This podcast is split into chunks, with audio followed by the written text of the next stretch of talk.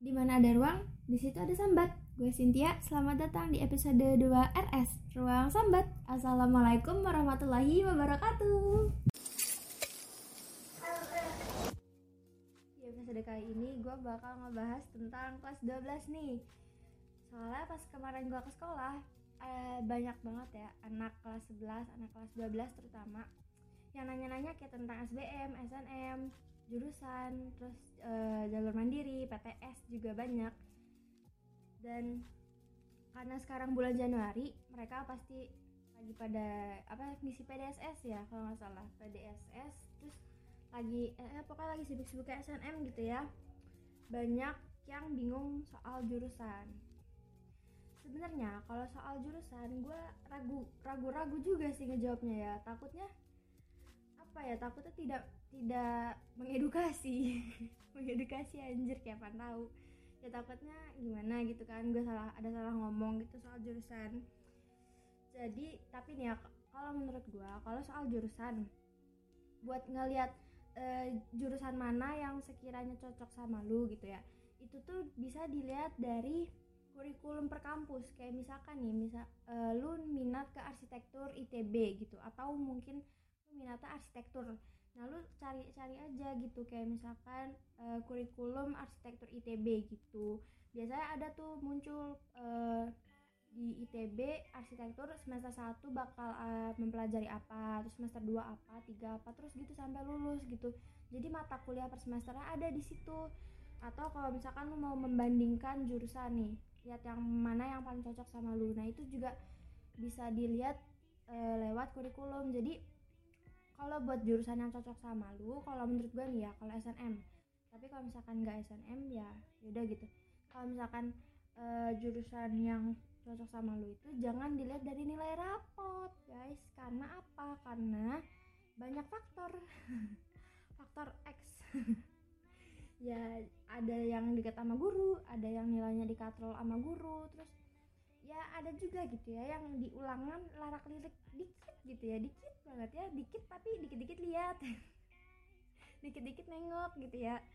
Ya jadi kalau misalkan mau lihat jurusan yang sesuai itu, kalau patokannya cuma nilai rapot kurang relevan sih kalau menurut gue ya. Tapi ya bisa lihat dari situ. Cuman kalau lu bener-bener suka sama pelajarannya, lu kan tahu ya, biasa kayak misalkan nilai biologi lu tinggi, nah terus kiranya lu mau nyari jurusan yang kayaknya bakal banyak biologinya dan lu emang ngerasa sanggup banget di biologi, lu suka banget di biologi, ya nggak apa-apa. Tapi kalau misalkan lu nggak tahu nih lu pelajaran apa yang disuka, atau pelajarannya bukan dari mata pelajaran wajib ya, kayak kalau sosum kan ekonomi, geografi, sosiologi gitu-gitu kan, kalau IPA mafiki. Nah kalau misalkan mau lihat dari situnya ya nggak apa-apa. Tapi kalau emang lu bener-bener suka, tapi kalau misalkan lu nggak tahu mata pelajaran apa yang lu suka dan cuma ngeliat dari nilai rapot mana yang paling tinggi, itu kurang relevan kalau menurut gue. Jadi ya itu tadi, lu bisa ngeliat dari kurikulum per kampus. Kenapa per kampus? Karena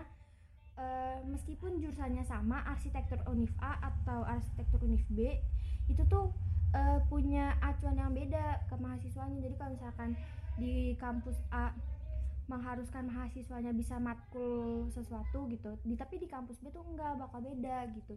Jadi kalau misalkan mau membandingkan itu, pertama dari jurusan univnya masing-masing, terus yang kedua tuh antar jurusan. Jadi misalkan pilihan pertama lu mau ke arsitektur atau teknik sipil gitu ya, mana yang paling cocok sama lu, nah itu bisa dilihat dari kurikulumnya gitu kalau misalkan soal jurusan. Nah terus di samping jurusan dari SNMPTN ya, ya pasti banyak orang-orang yang bakal ngejatohin lu lewat kata-katanya. Kayak misalkan lu konsul ke konsul guru gitu ya, atau ke keluarga gitu. Ya, misalkan aku pengen arsitektur, jangan arsitektur lah, arsitektur tuh kayak udah jelas gitu ya. Tapi misalkan ya, jurusan B yang kurang diketahui sama orang banyak gitu ya, terutama sama orang-orang yang udah agak di atas kita gitu. Misalkan teknik apa gitu, nah aku mau teknik A, biasanya orang-orang bakal kayak, lah ngapain di teknik itu, mau jadi apa kamu masuk situ, atau apa kamu yakin bisa masuk situ, atau enggak biasanya yang paling bikin sakit hati itu bakal ada yang ngomong, ah kamu mah jangan kesana, nggak akan bisa, apalagi univnya tinggi gitu. Itu tuh ngejatohin banget sih. Cuman kalau yang kayak gitu, kalau menurut gua dengerin nggak apa-apa, tapi jangan terlalu dimasukin ke hati. Karena sebenarnya kalau dilihat dari perspektif mereka gitu ya, perspektif yang orang lebih tua ngomong kayak gitu tuh sebenarnya bukan untuk menjatuhkan, tapi apa ya, lebih ke sebenarnya meyakinin, bener nggak sih lo mau kesana, yakin bisa nggak, kayak yakin nih yang kedepannya nih bakal kayak gimana, yakin nggak gitu. Cuman memang cara ngomongnya aja yang beda, karena mungkin pertama apa ya, lebih ya maklum gitu ya, berbeda umur gitu, pasti beda cara penyampaiannya juga dari merekanya. Jadi mungkin maksud mereka memang buat meyakinin kita, tapi ya cara ngomongnya yang salah gitu. Ya kalau kayak gitu nggak apa-apa, dengerin aja, cuman buat bertanya-tanyain lagi ke diri lu, bener nggak sih, yakin nggak gitu. Tapi kalau memang lu udah bener-bener yakin, ya udah, kenapa enggak gitu, nggak apa-apa. Jadi dengerin bukan buat dimasukin ke hati, tapi untuk dipikirkan gitu, apa yang mereka omongin tuh apa ya, bener-bener memantapkan hati kita atau malah menggoyahkan kita gitu loh. Tapi ini kalau gue, karena gue waktu kelas 11, kelas 12 tuh pengen masuk jurusan yang kurang diketahuin banyak orang gitu ya. Jadi gue gak pernah ngejawab jujur gitu. Kalau misalkan gue ditanya mau masuk kemana, gue pasti gak pernah menjawab apa yang gue inginkan. Gue pasti ngejawab arsitektur. Kenapa? Karena orang-orang yang lebih tua dari gue bakal kayak, oh iya bagus, mantap, arsitektur, kerjanya udah meyakinkan gitu loh. Jadi gue gak perlu ngejawab banyak, dan mereka juga gak perlu bertanya banyak gitu, karena ya arsitektur gitu ya, udah pada tahu juga arsitektur tuh ngapain. Padahal sebenarnya gue bukan pengen ke arsi guys, bukan, tapi ya biar gue gak usah ngejawab banyak, mereka juga gak usah nanya banyak gitu ya, meringankan pekerjaan orang lain aja gitu. Jadi ya terserah mau kayak gimana, kalian mau jawab jujur, tapi kadang-kadang dengan pertanyaan-pertanyaan yang agak sedikit menggoyahkan atau ngebohong. Tapi resikonya kalau ngebohong suka nggak didoain, ya bukan suka nggak didoain ya, tapi didoainnya tuh ke jurusan itu gitu, bukan ke jurusan yang benar-benar lo pengen gitu. Ya nggak apa sih, cuman ya kan, ya Allah siapa sih yang nggak mau didoain gitu ya. Ya gitulah intinya.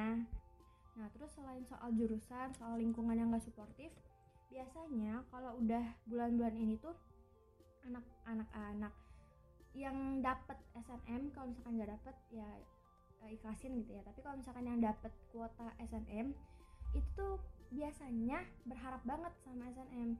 Ya nggak berharap juga sih, cuman kan kayak ya enak gitu loh kalau dapet SNM, nggak usah berjuang panjang.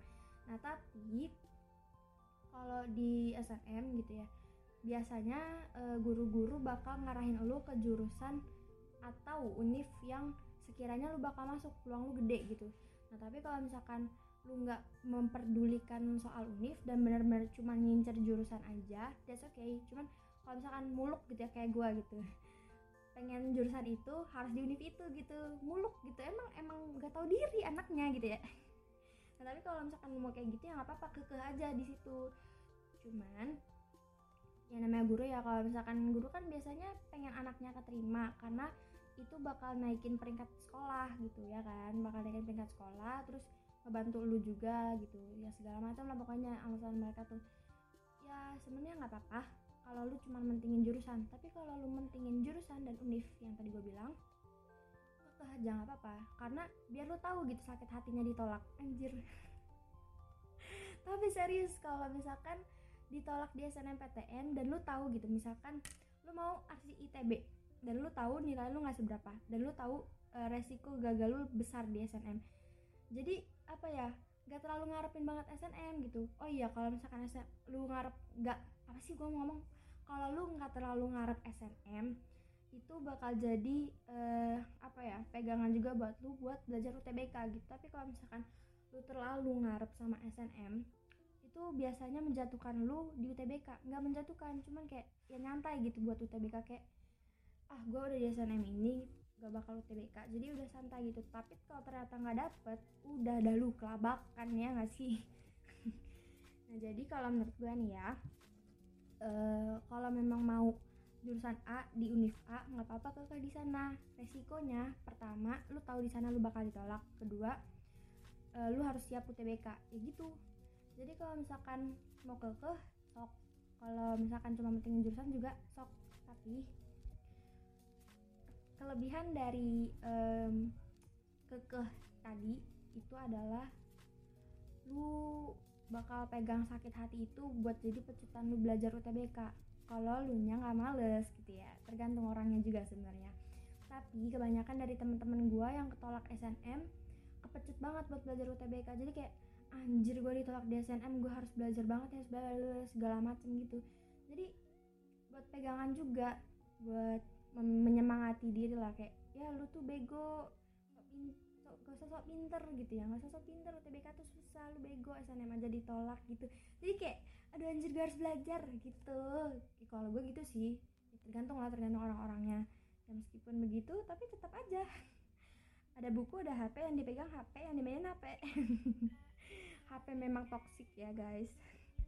Nah tadi itu SNMPTN. Nah terus, oh iya, setelah SNM, bukan setelah, malah justru sebelum, antara SNM sama pengumuman SNM itu biasanya banyak kampus-kampus yang ngebuka jalur lain. Jadi kan biasanya ada jalur SNM, SBM, mandiri.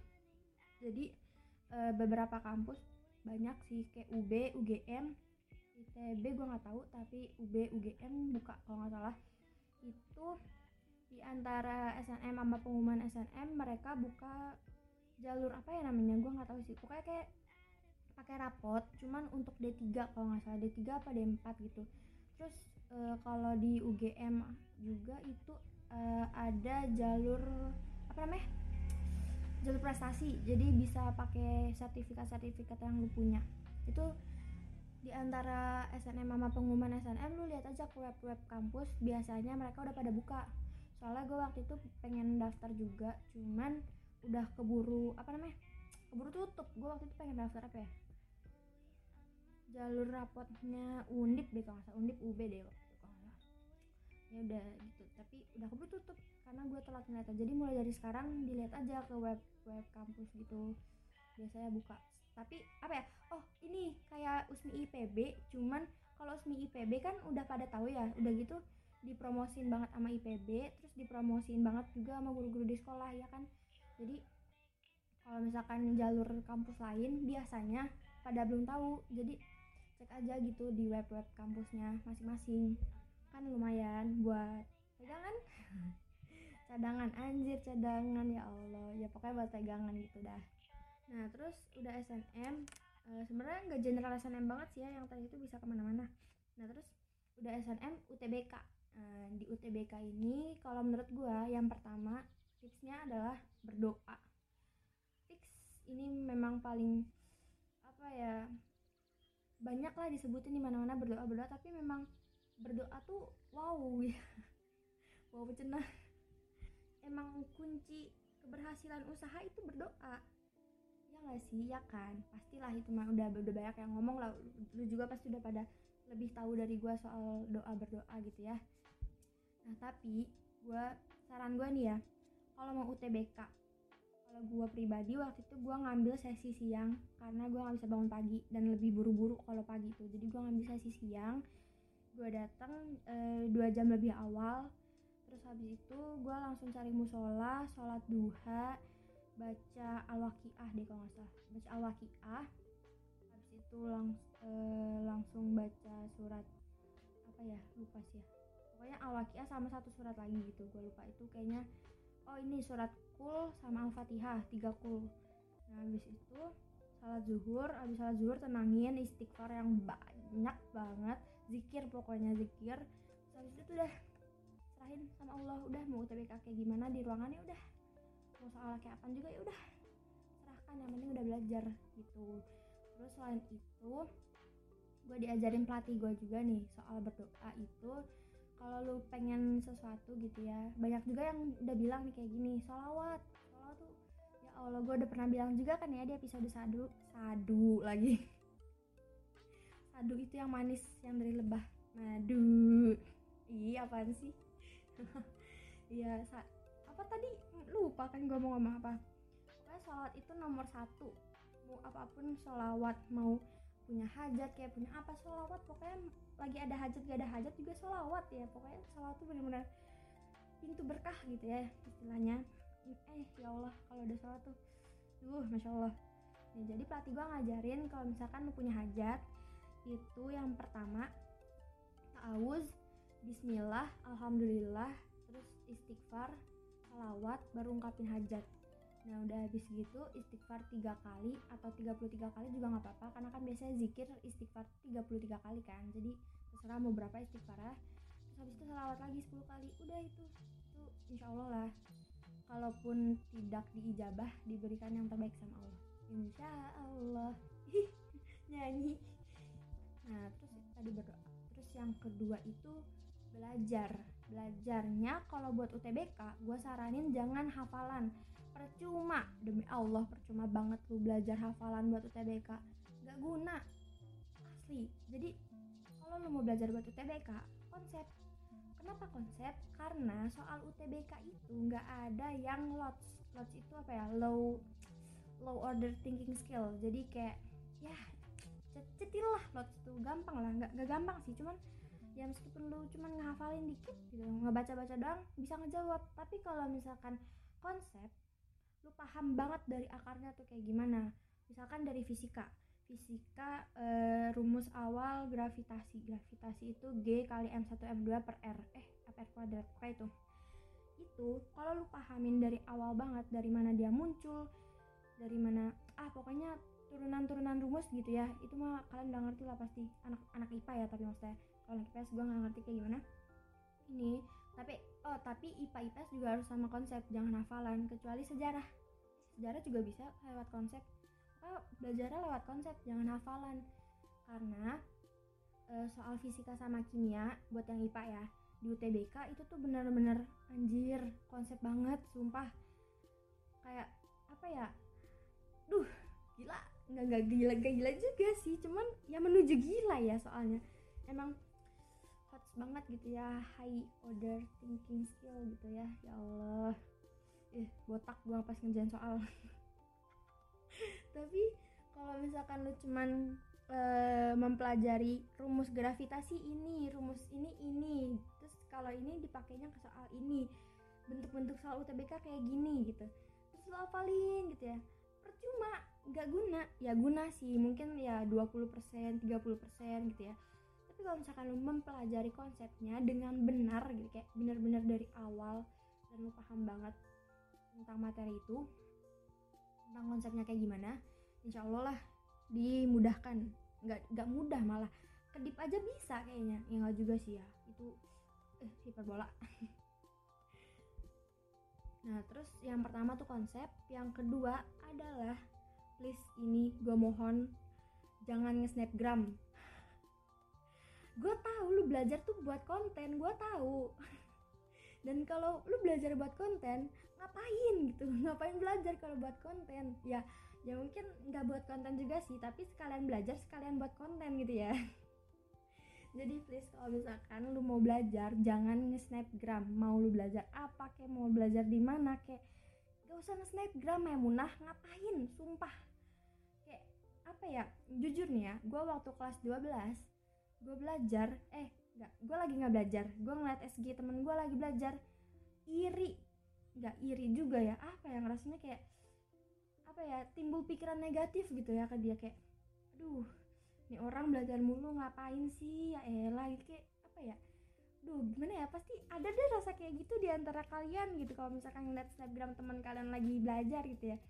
Emang menyemangati sih, kadang menyemangati, tapi banyak juga ya gitu, jadi semangat, tapi ada pikiran negatifnya juga gitu. Gimana ya, pokoknya kalau misalkan lu belajar sambil nge-snapgram tuh menimbulkan hasad buat orang lain, iri dengki gitu, jadi menghambat proses lu gitu, bukan menghambat proses elunya, tapi biasanya omongan orang tuh jadi menghambat lu gitu. Kalau misalkan apalagi kalau ada yang iri ya, kalau menimbulkan iri dari orang lain itu udahlah, itu mah menghambat banget. Jadi daripada lu belajar sambil nge-snapgram, mending gak usah gitu. Maksudnya bukan gak usah belajar ya, gak usah nge-snapgram gitu, ngapain.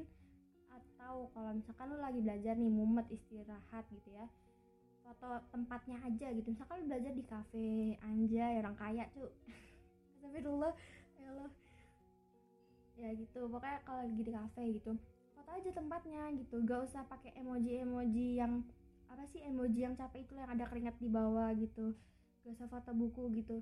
Biar apa ya, gue pernah baca nih ya, biar proses dan capeknya itu cuma lo yang tahu, sedangkan hasil biar orang lain yang ngelihat gitu. Maksudnya gimana ya, ya gitulah, lo ngerti lah intinya. Pokoknya capek-capeknya lo, belajarnya lo, jangan sampai ada orang lain tahu, biar lo aja yang tahu gitu.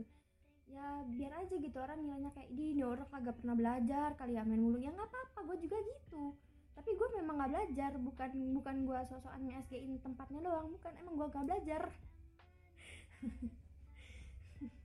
Ya pokoknya kalau lu belajar please banget jangan di snapgramin, kecuali kalau memang lu snapgramin di close friend lu gitu ya, udah gitu isinya tuh adik kelas aja atau kakak kelas gitu.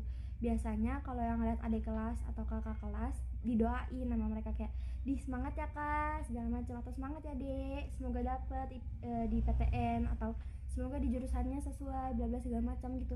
Karena adik kelas sama kakak kelas tuh lebih suportif daripada teman seangkatan yang lagi saingan. Nggak saingan juga ya, tapi ya lagi senasib gitu ya. Biasanya itu malah menjatuhkan gitu. Nggak menjatuhkan sih omongannya sebenarnya ya. Agak sedikit negatif. Waduh, lama banget udah 20 menit gua ngomong. Ya gitu tadi yang kedua, jangan snapgram. Terus apalagi ya? Kalau soal kelompok atau belajar sendiri itu gue nggak bisa ngasih tips sih, kan beda orang, beda karakter belajar ya.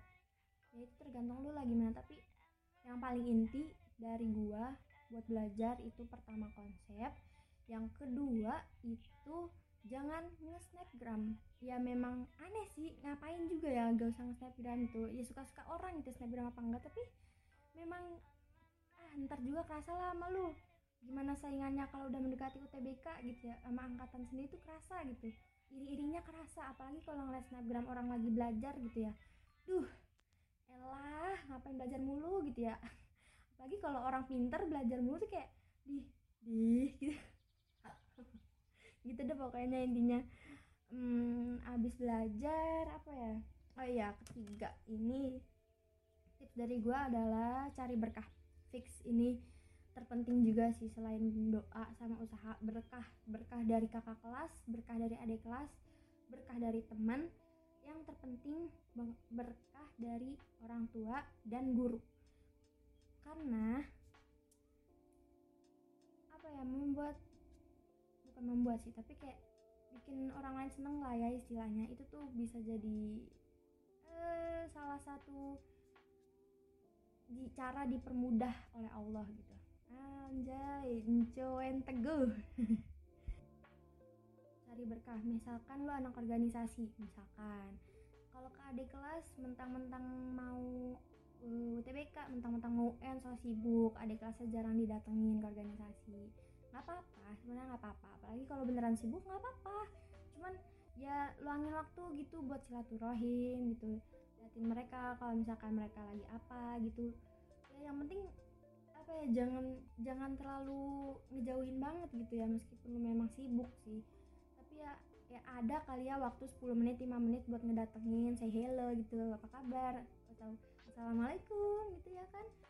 Ya kan salam itu teh doa juga gitu ya kan, jadi ya apa salahnya sih cuman datang mampir assalamualaikum halo hihi segala macam, udah pergi lagi nggak apa-apa. Yang penting masih kelihatan hidungnya gitu, jangan bener-bener blok aja ngilang kan, jadi bikin orang mikir di sombong amat gitu, nanti malah menghambat proses lu juga ya nggak sih gitu. Terus kalau ke orang tua ya pasti udah pada tahu kali orang tua harus diapain gitu, tapi kalau ke guru nih, guru penting, jangan pernah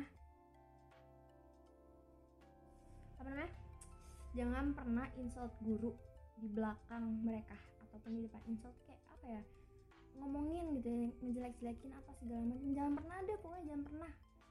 Harusnya dari kelas 10 sih ya, cuman kalau udah terlanjur mulai dari sekarang gitu ya. Jangan, kalau ada guru yang misalkan maaf nih ya, maaf banget ngajarnya kurang dimengerti gitu, jangan sampai ngeledek gitu, jangan sampai ngomongin di belakang ya, nggak apa-apa gitu, nggak, maksudnya biarin aja, apa sih emang kenapa, ya elah namanya juga guru pasti ilmunya tuh apa ya, ilmunya tuh udah penuh mungkin gitu. Jadi kalau misalkan untuk meluapkan diomongin tuh kadang suka susah gitu ya, nggak apa-apa, udah biarin aja. Pokoknya jangan sampai diomongin, jangan sampai diketawain gitu ya. Kalau misalkan nih ya, kadang pasti ada kan kayak kelas-kelas gitu yang suka nyari masalah sama guru gitu ya. Kalau bisa lu sebagai salah satu orang yang minta maaf ke guru itu, kayak pasti ada perwakilan kan, kayak bu maaf ya kelas saya begini, biasa ketua kelas tuh kayak gitu.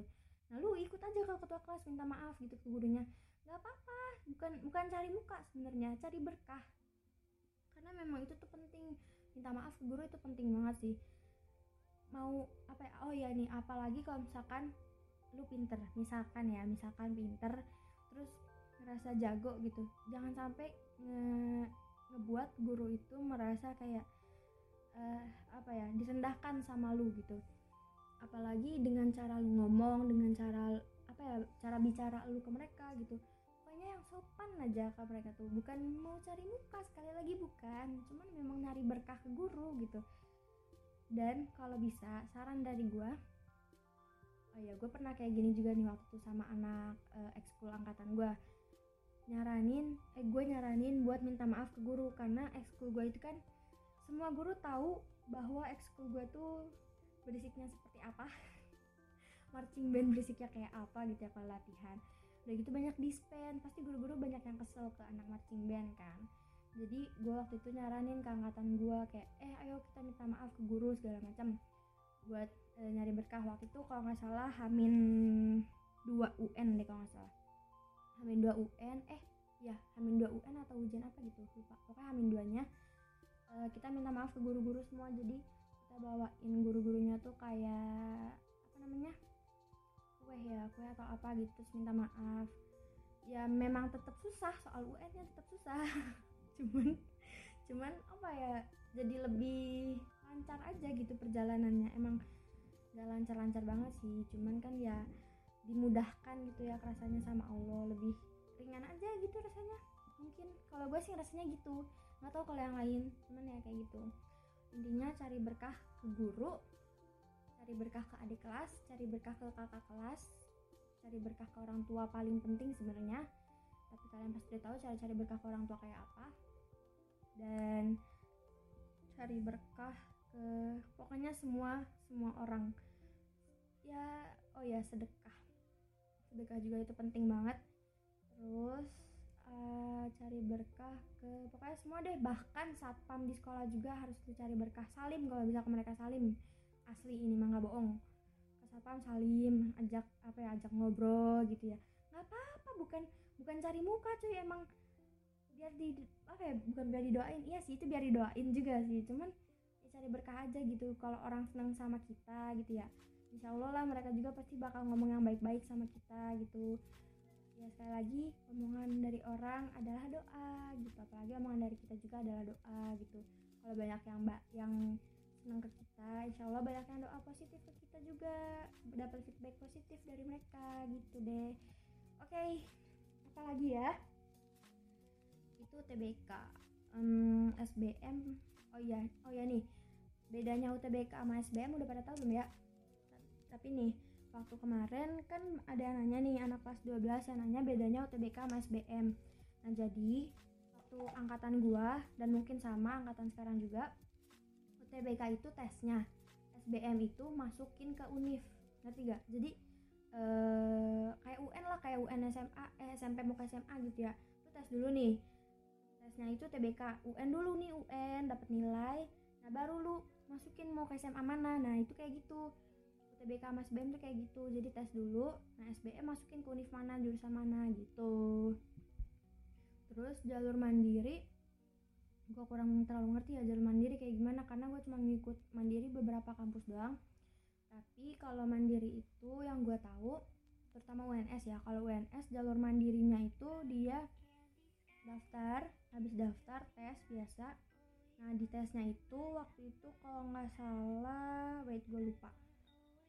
Kalau nggak salah cuman apa ya, TPS ya, apa sih, tes potensi skolastik itu. Jadi nggak ada kimia biologi ya kalau nggak salah, nggak ada fisika kimia biologi, tapi ada bahasa, ada pengetahuan umum, ada matematika deh kalau nggak salah, lupa. Pokoknya nggak ada kimia, nggak ada fisika, nggak ada biologi, cuman yang TPS-nya aja, penalaran pengetahuan sekolah, apa sih TPS ya, pokoknya itulah TPS. Terus kalau misalkan UTUL UGM itu sama kayak UTBK, tapi dia nggak ada TPS kalau nggak salah, lupa. Ada TPS sama ada TPA. Terus ya udah, gue cuma ikut dua kalau nggak salah. Iya, gue cuma ikut dua doang, sisanya gue nggak ikut. Nah kalau jalur mandiri ini biasanya dilaksanain 1 bulan setelah pengumuman SBMPTN. Jadi pendaftarannya itu waktu itu kalau nggak salah H-2 atau H-min berapa pengumuman SBM gitu, gue lupa. Baru deh habis itu tesnya sebulan setelah pengumuman SBMPTN. Pengumuman jalur mandirinya beda-beda, kayak ada yang 2 minggu setelah tes, ada yang seminggu, ada yang sebulan, bahkan pengumumannya beda-beda. Kalau pengumuman mandiri tergantung ininya, tergantung kampusnya. Terus kalau soal PTS gue kurang ngerti juga, karena kurang apa ya, gue daftar PTS waktu itu cuman mau Telkom, itu pun nggak jadi daftar Telkom. Tapi kalau seingat gue kalau Telkom ya biasanya dia ada apa ya, gelombang, ada beberapa gelombang pertama sampai 3 deh kalau nggak salah, sampai 3 gelombang. Nah yang gelombang pertama ini biasanya sepi, masih sepi gitu, jadi saingannya nggak terlalu banyak. Nah saran gue kalau memang lu mau nyari pegangan gitu ya, Telkom tuh bulan Januari kalau nggak salah, bulan Januari udah buka gelombang pertama, dan itu masih belum terlalu rame gitu, jadi kemungkinan diterimanya lebih besar. Terus uangnya bayarnya masih belum terlalu mahal lah gitu. Jadi apalagi ya, SNM udah, UTBK udah, SBM, jalur mandiri, PTS udah kali ya. Udah deh, udah setengah jam juga guys. By the way, kemarin-kemarin gue baru bikin podcast lagi, soalnya gue lupa gue punya podcast. Udah mah gak ada yang nungguin, ya guenya juga lupa, ya Allah. Ya udah dah, ya segitu aja. Gue Sintia, sekian ya Allah, kaku banget sih gue. Wassalamualaikum warahmatullahi wabarakatuh.